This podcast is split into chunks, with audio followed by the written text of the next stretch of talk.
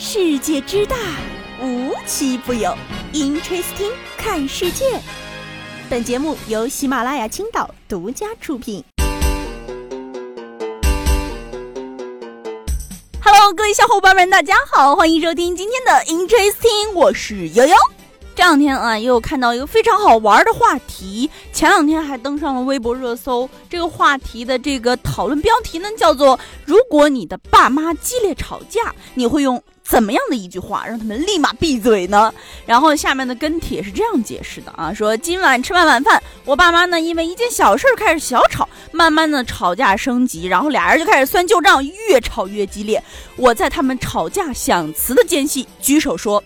我可以插句嘴吗？我爸可能以为我要劝架，就让我说了。哎，于是这个时候我说，请你们记住此时此刻的愤怒，以后想劝我结婚的时候，回忆一下你们现在，想想婚姻给人类带来了什么。下一秒，他爸妈就都闭嘴了，哎，世界就安静了，格局打开了。真是每天都能 get 一个劝架小技巧呢。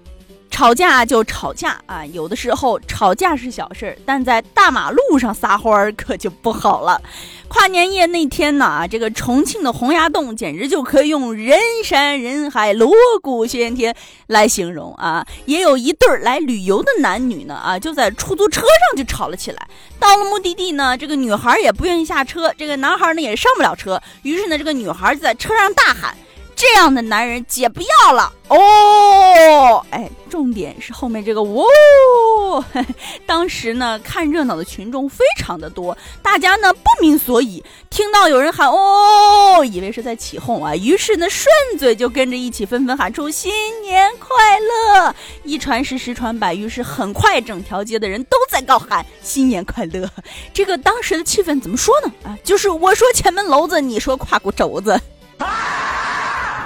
同样啊，也是在跨年夜这天呢，也发生了一件在广东非常神奇的事情。十二月三十一号呢，在广东徐闻，两名河南男子呢，为了省四十块钱的船票，于是呢，骑了六个小时的水上自行车，横渡了琼州海峡，前往海南岛。呃，首先啊，不知道大家知不知道什么叫水上自行车？不知道的可以自行搜索一下。反正悠悠从图片上来看，骑这玩意儿横渡海峡，我觉得是有点难度的啊。而且那天天气虽然已经比较好了，但是波涛翻，但是还是毕竟是大海啊，波涛翻滚的，听着看着，但是毕竟是大海呀，啊，波涛翻滚的，看着是真的非常的惊险。其中一名男子呢，还在视频里表示说：“哎，我们主要呢是想省两张票钱，一张四十块钱，两张不就八十吗？这骑着过去立省八十。哎，同时呢，还有一个小的附加的作用，就是想挑战一下自己。嗯，然后啊，更精彩的来了。哎，到岸之后呢，俩人骑累了呀，哎，于是呢就上岸买了一只烧鸡。这只烧鸡呢六十八元。哎，俩人还在那嘀咕说：哼，这海南岛物价真高。”悠悠从这两位男子身上呢，就真的是看到了一句我们常在念叨的话啊：骑自行车去酒吧，真是该省省，该花花。喵啊！但是啊，还是得提醒大家，横渡海峡，哎，连救生衣也没穿一件儿，我觉得这种方式也和投胎无限接近了，你就过于刺激，千万不要模仿啊！Oh my god！接下来这条新闻呢，就跟广大打工人有非常紧密的联系，但是哎，又没什么关系。前两天呢，乐视啊发布了一个内部信，结果呢登上了热搜。为什么会引起广大网友的热议呢？啊，因为人家宣布即日起执行每周四天半的工作制。羡不羡慕啊，小伙伴们！每周三弹性工作半天，考勤时间呢也调整为连续的五个小时。比如说你上午十点到下午的三点，或者上午的十一点到下午的四点，都符合规定。唉，每周少上半天班的好处，俺们打工人谁不想要呀？望老板们周知。我觉得老板们看到这种新闻，一般都会回复你：这科幻片，五星啊！对对对。不知道各位小伙伴觉得全国推行四天半的工作制可行吗？我觉得非常可行啊！关键是我说了也不算呢。全世界啊，这个冰岛啊、西班牙呀、新西兰呀、加拿大呀，越来越多的国家尝试推行四天工作制。呃，别说四天了啊，现在就是能让我四天零七个小时，少一个小时也是一个小时，咱就这点追求。不过啊，针对于乐视发布的这个公告呢，哎，也有很多网友就说了，哎，没有老板的公司就是舒服呀。之前呢，咱也提过啊，乐视这个公司呢，就仅靠着《甄嬛传》一部片子的这个收视率，就基本上可以保证全公司成员都养老了。哎，也不知道乐视还招不招人啊。不过啊，这两天乐视的这个微博的运营小姐姐可是收到了不少私信，很多人都在私信问小姐姐。你什么时候离职啊？哎，我看上你的位置了，能不能让我来替你干呢？你快下岗吧！小姐姐表示，真是人在家中坐，辞职从天上来呀！我我吐了。紧接着啊，这事儿还没完，第二天呢，就应承着这个四天半工作制上了一个热搜，说如果上班四天半，你会搞副业吗？唉，好不容易上班时间从五天变成了四天半，结果你又让我搞副业，怎么的啊？还没卷够啊？你班没上够是吗？我是上够了，我要好好休息，提升我的幸福感，嘿，做做梦。我太难了，不知道你现在幸不幸福啊？反正下面这骗子挺幸福的。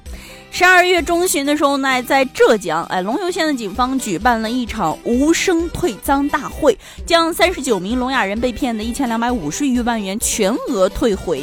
经查啊，这个犯罪团伙呢，针对听障人士实施诈骗，多可恶啊！三十九名聋哑人来自八个省市、十三个市，基本上这全国各个地方的聋哑人都被骗了。哎，接下来戏剧性的来了啊！这个诈骗集团的主犯呢，用他骗来的赃款买彩票，结果中奖了，中了一千四百五十万，而且啊，他还将一千三百万全转到女友账户了。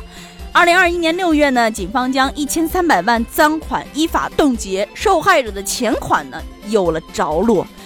唉。怎么说呢？我觉得这个事情啊，就迷幻到故事会都不敢这么编啊。首先呢，他还诈骗，诈骗完了拿诈骗的钱去买彩票，哎，彩票还中了，然后呢，中的钱又能分发给这些被骗的聋哑人。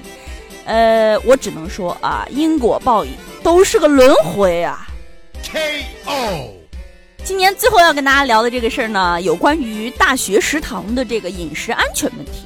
呃，前两天呢，在四川成都，一个女生呢吃学校食堂的热卤，然后吃着吃着啊，这个里面有一个香菇，她就拿出来，正准备张嘴吃的时候，发现香菇的末端刻了两个字。而且呢，是用油墨清清楚楚刻的两个大字，看得非常明显。这个曹同学就猜了啊，可能是种香菇的时候呢被报纸包过，然后呢就把上面的字反印到了这个香菇上面。舍友都说没有危害，但他自己还是觉得油墨不能吃，于是就没有吃。嗯，我觉得在这个事情里面啊，有一个很重要的一点，就是曹同学吃东西居然看东西上有没有字，我吃东西。压根儿不看啊！这个字还没来得及跟我打招呼，他就进肚了。还有一种可能啊，有没有可能是香菇它没有嘴，但是呢，它想自我介绍？真无语。哎，提到这个食物上印字啊，不知道大家伙有没有发现过？很多时候买猪肉那个猪皮上呢，也会拿这个蓝色的、红色的啊，各种钢印在猪皮上印一些字。但是啊，人家印这个字，据说是检疫合格的一个证明。呃，但是这个香菇上印字是咋回事？咱还真不知道。这样吧，下次又又碰到这个有字的香菇，问问他，看他是啥意思吧。